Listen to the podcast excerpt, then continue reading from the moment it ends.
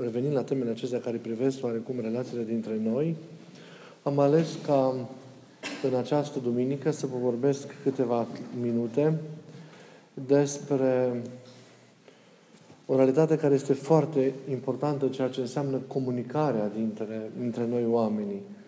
Și anume despre dialog. Ce e dialogul și cum trebuie să purtăm dialogul între noi. Noi știm cu toții că omul este persoană. Fiind chipul lui Dumnezeu, omul este persoană. Dumnezeu e persoană, omul este și el persoană.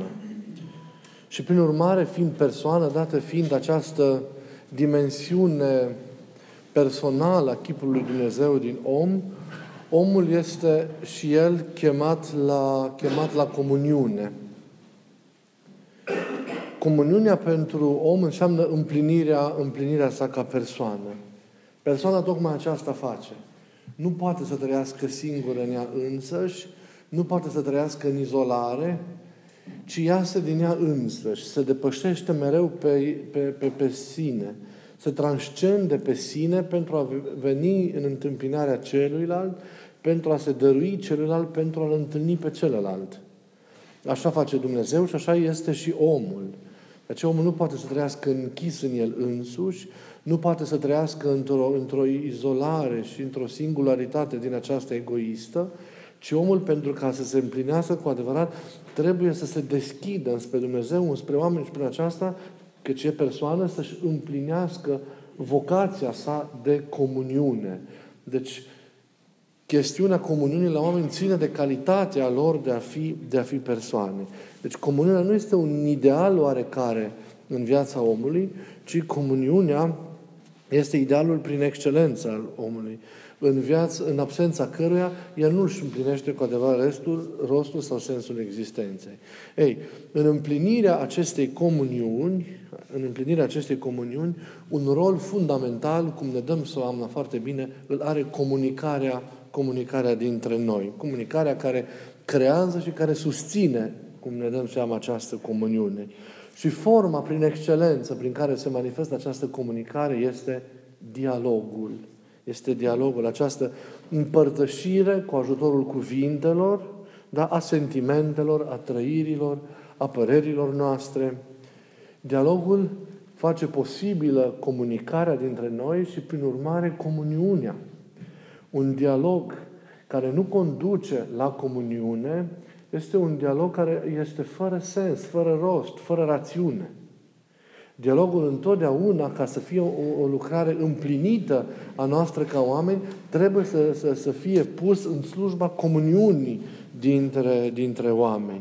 Dialogul este așadar o părtășie prin cuvânt cu celălalt. Prin dialog te apropii de celălalt. Prin dialog îl cunoști pe celălalt. Prin dialog înveți să te apropii de locul inimii. Prin cuvinte reușești chiar să atingi inima omului de lângă tine. Prin dialog creezi ambientul acesta al iubirii, al relației profunde cu omul de lângă tine. De aceea zic părinții că dialogul adevărat îl așează în unire pe om cu semenul său. Îl așează în unime pe om cu semenul său. Și repet încă o dată, dacă dialogul nu slujește la împlinirea comuniunii dintre noi, el nu-și mai are rostul. El nu-și mai are rostul. Evident, dialogul adevărat, dialogul acesta veritabil, el a fost viciat prin cădere. A fost alterat și el foarte mult de căderea lui Adam. A suferit din cauza acestei căderi. Noi, dacă dorim să construim cu adevărat relațiile dintre noi, trebuie să învățăm, și acesta este un lucru foarte, foarte important. Trebuie să învățăm să restaurăm dialogul. Trebuie să învățăm să restaurăm dialogul, să-l redescoperim în autenticitatea lui, așa cum a fost lăsat el de către Dumnezeu, anume să fie un instrument care să ne apropie, să fie un instrument prin care noi să zidim comuniunea. De nefericire ziceam că dialogul, ca și instrument sfânt prin care Dumnezeu a îngăduit să se realizeze comuniunea dintre noi oamenii, da? El a fost viciat de cădere și ați văzut că prin dialog, răsturnând lucrurile, omul distruge astăzi relația, omul distruge comuniunea, da? Omul slujește propriul său egoism. Din nefericire, deci asta s-a întâmplat în urma căderii, iar noi trebuie să învățăm să redescoperim adevăratul sens al dialogului în relațiile dintre noi. Dialogul uzează de cuvinte, cum ne dăm seama. Cuvintele știm foarte bine cu toții. Cuvintele sunt energii. Cuvântul poate să zidească sau cuvântul poate să dărâme. Să ne ajutăm doar de cuvintele care ne zidesc. Să ne ajutăm doar de cuvintele care ne construiesc, care ne ajută. Și să avem grijă să nu facem din cuvintele noastre vehicole ale răului. Atunci când jignim, de exemplu, prin cuvinte, da? Atunci când mințim, atunci când judecăm, atunci când înjurăm și așa mai departe, când vorbim lucruri necugetate, facem din cuvintele noastre, să știți, vehicule ale răului. Și facem o lucrare contrară, dezbinăm, frângem, rupem comuniunea. Este doar aparența dialogului. Acela nu mai este un dialog propriu-zis. Pentru că nu mai rămâne în rațiunea inițială pentru care el a fost așezat și rânduit de către Dumnezeu în viața noastră. Când cuvântul nostru însă e un cuvânt de mângâiere, când cuvântul nostru este un cuvânt de încurajare, când cuvântul nostru este un cuvânt de liniștire, e un cuvânt de iubire, este un cuvânt de întărire sufletească, atunci el este, să știți, un vehicol al harului. Atunci el este un instrument pus la îndemâna harului și prin care acest har lucrează în viața noastră.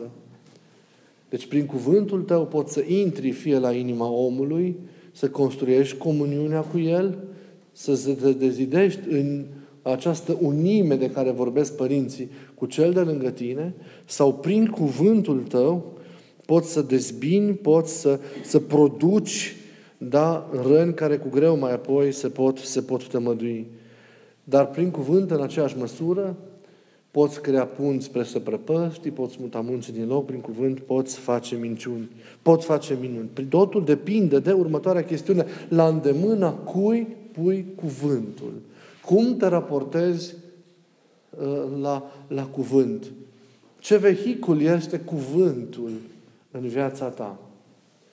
Și aș vrea, realist și sincer, când am împărtășit, să ne gândim un pic împreună în clipele acestea, ce vehicul este cuvântul meu în dialogul sau dialogurile pe care le por cu oamenii de lângă mine?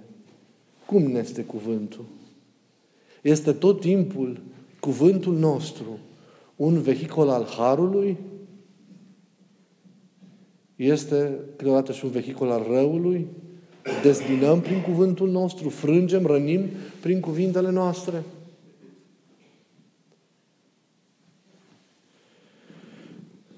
Mai apoi, o altă mică chestiune în afară de cuvintele care zidesc și cuvintele care frâng și rănesc. Mai avem apoi tandemul acesta de cuvinte pline de sens și cuvinte goale. Cuvinte goale. Dacă cuvintele nu sunt rele, atunci de foarte multe ori cuvintele sunt goale, sunt cuvinte fără sens, fără noimă. Vorbim de toate deseori în dialogul nostru și nimic. Deci există variantele negative de dialog, prin care, de exemplu, te ceri, jignești, rupi, frângi, da? Cuvintele acestea rele, și apoi există varianta de cuvinte goale, despre care vă vorbesc acum. Vorbim de toate și nimic. Umplem, cum zicea Sfântul Pavel, văzduhul de cuvinte. Vorbim adesea nimicuri. Vorbim adesea mult și prost. Ar trebui să vorbim mai mult despre lucrurile esențiale. Cuvintele noastre să aibă de fiecare dată o profunzime și să fie cât se poate de curate, de nealterate, de lipsite de orice vicleșug. Decât să vorbim lucruri rele, decât să vorbim lucruri, de exemplu, fără sens, e preferabil de multe ori să păstrăm tăcerea. Există, să știți, o comuniune extraordinară și în tăcere. Părinții ne arată cu cât îl iubim mai mult pe Dumnezeu și ne apropiem de El, se împuținează cuvintele. Cu cât reușești să iubești mai mult omul de lângă tine, se împuținează și cuvintele. În sensul în care nu rămân decât cuvintele care transmit mesaje și realități esențiale, fundamentale, care susțin, creează comuniunea și creează iubirea. Dar să nu cădem în extrema cealaltă. Este bună și un cuvânt, e bun și un cuvânt simplu, e bună și o glumă.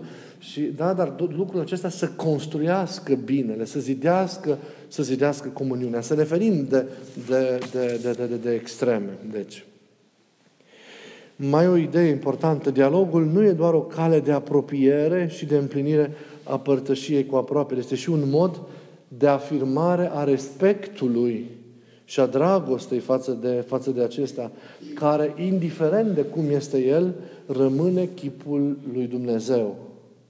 Ori de multe ori, în dialogul nostru cu omul de lângă noi, nu mai respectăm chipul lui Dumnezeu din el. De aceea cuvintele noastre sunt de multe ori necugetate, cuvintele noastre sunt fără rost, cuvintele noastre nu sunt trecute prin filtrul rațiunii, nu s-au perindat prin fața tribunalului proprii noastre conștiințe.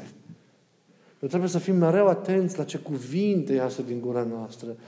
Dacă nu trebuie să cântărim doar, să avem grijă la fiecare faptă, să cântărim fiecare gând, dar să avem grijă și la fiecare cuvânt care iasă din gura noastră, pentru că vom răspunde, zic părinții, pentru fiecare cuvânt plin de răutate și de șerpe care scoatem din gura noastră.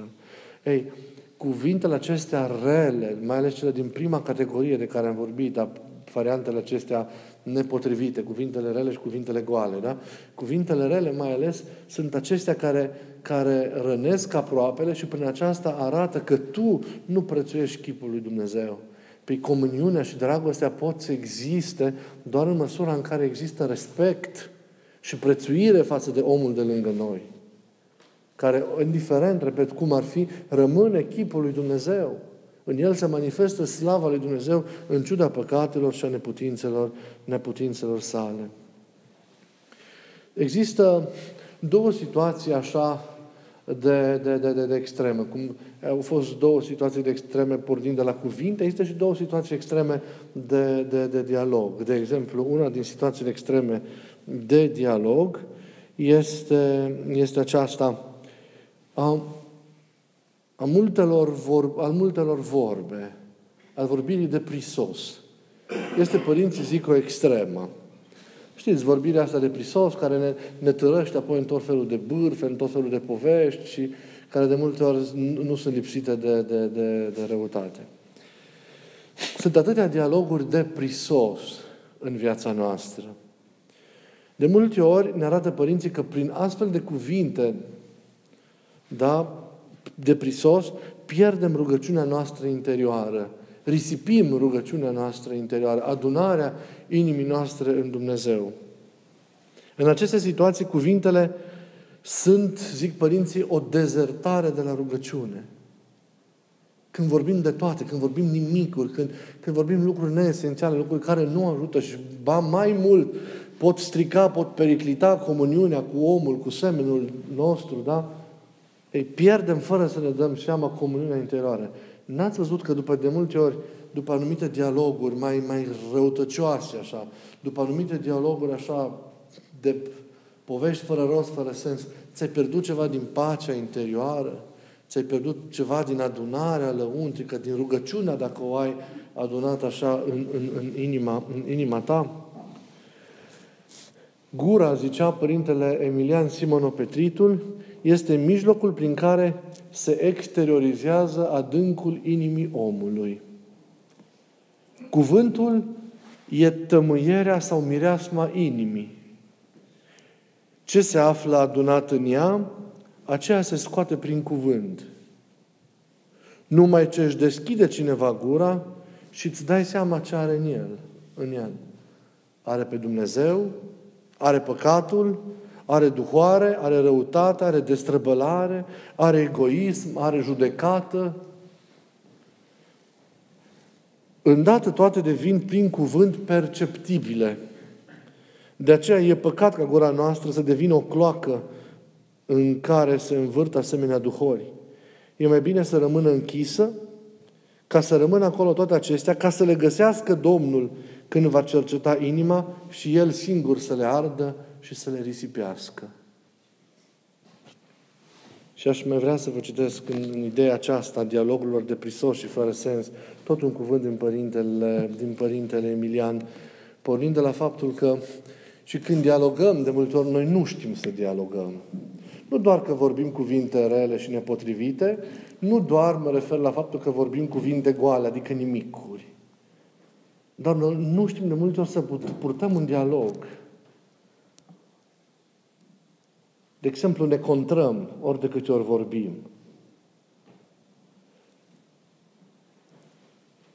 Dacă unul are o părere, ălalt trebuie să fie neapărat la polul opus, numai ca să-ți arate cine e și să-și întărească astfel poziția și mândria și un egoism interior, care e poate fără să-și dea seama omul că e acolo. Dacă unul are despre o anumită problemă o părere, celălalt imediat va avea părere opusă și o va exprima în același dialog. Și fiecare își va susține propria părere, fiecare cumva și-o va absolutiza și astfel se va anula și astfel va rupe comuniunea.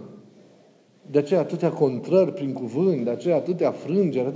Nimeni nu are smerenia aceea, chiar dacă nu e părerea lui, să lase așa ca să fie bine. Și apoi părerea lui să-și exprime într-un alt fel, într-un alt mod, într-o altă circumstanță, să fie altfel.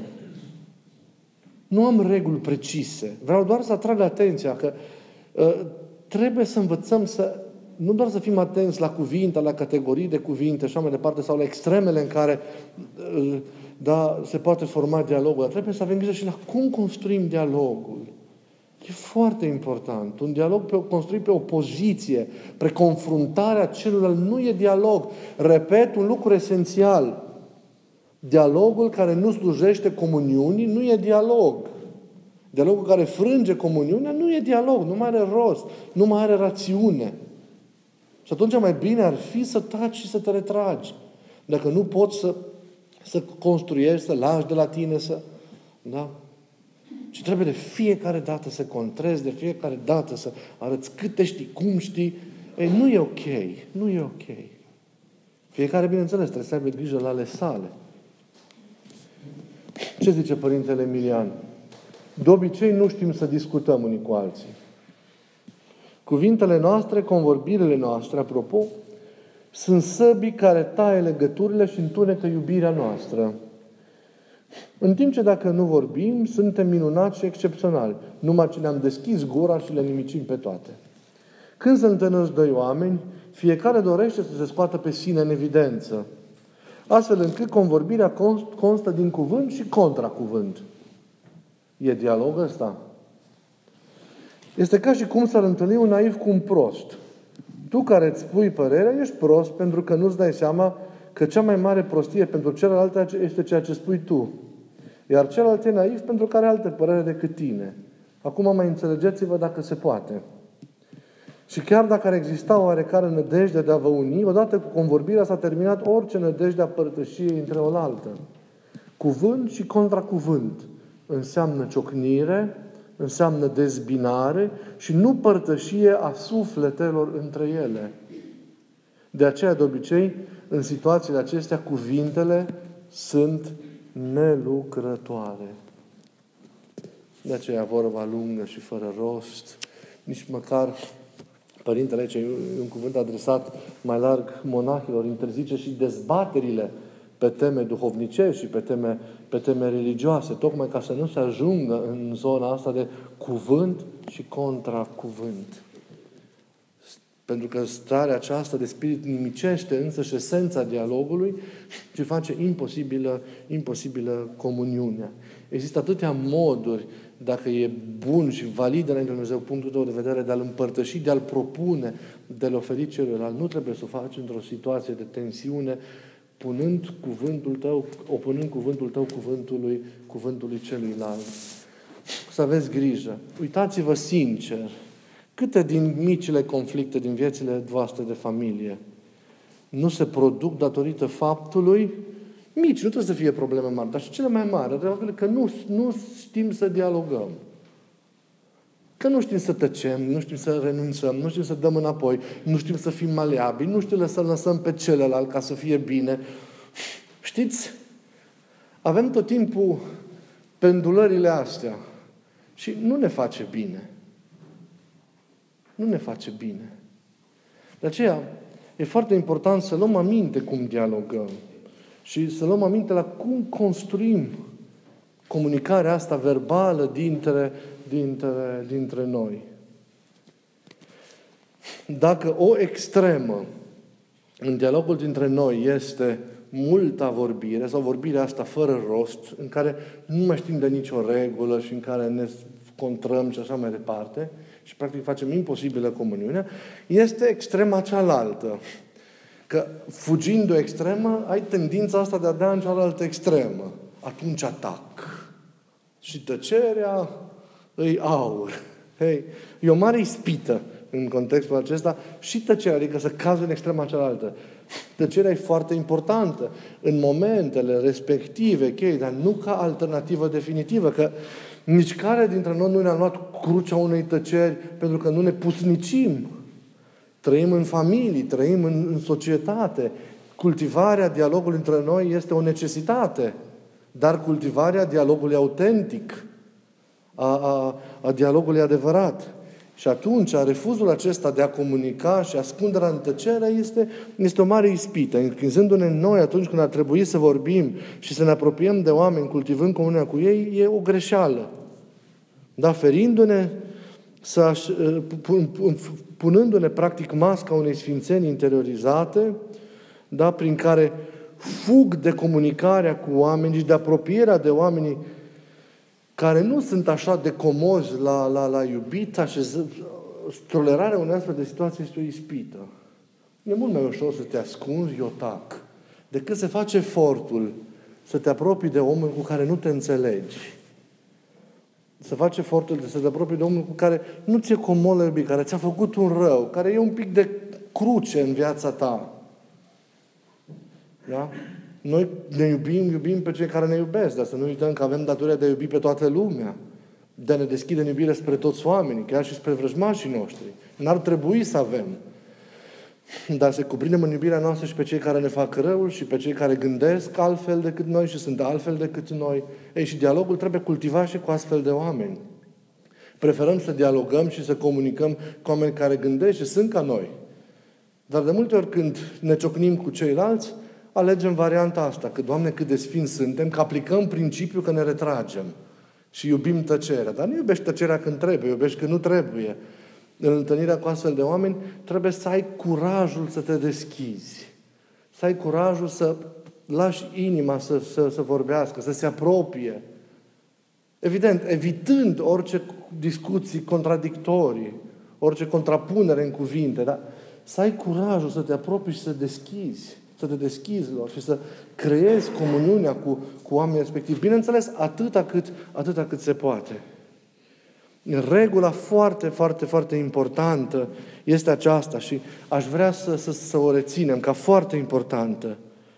Să știi când să taci și să știi când să vorbești.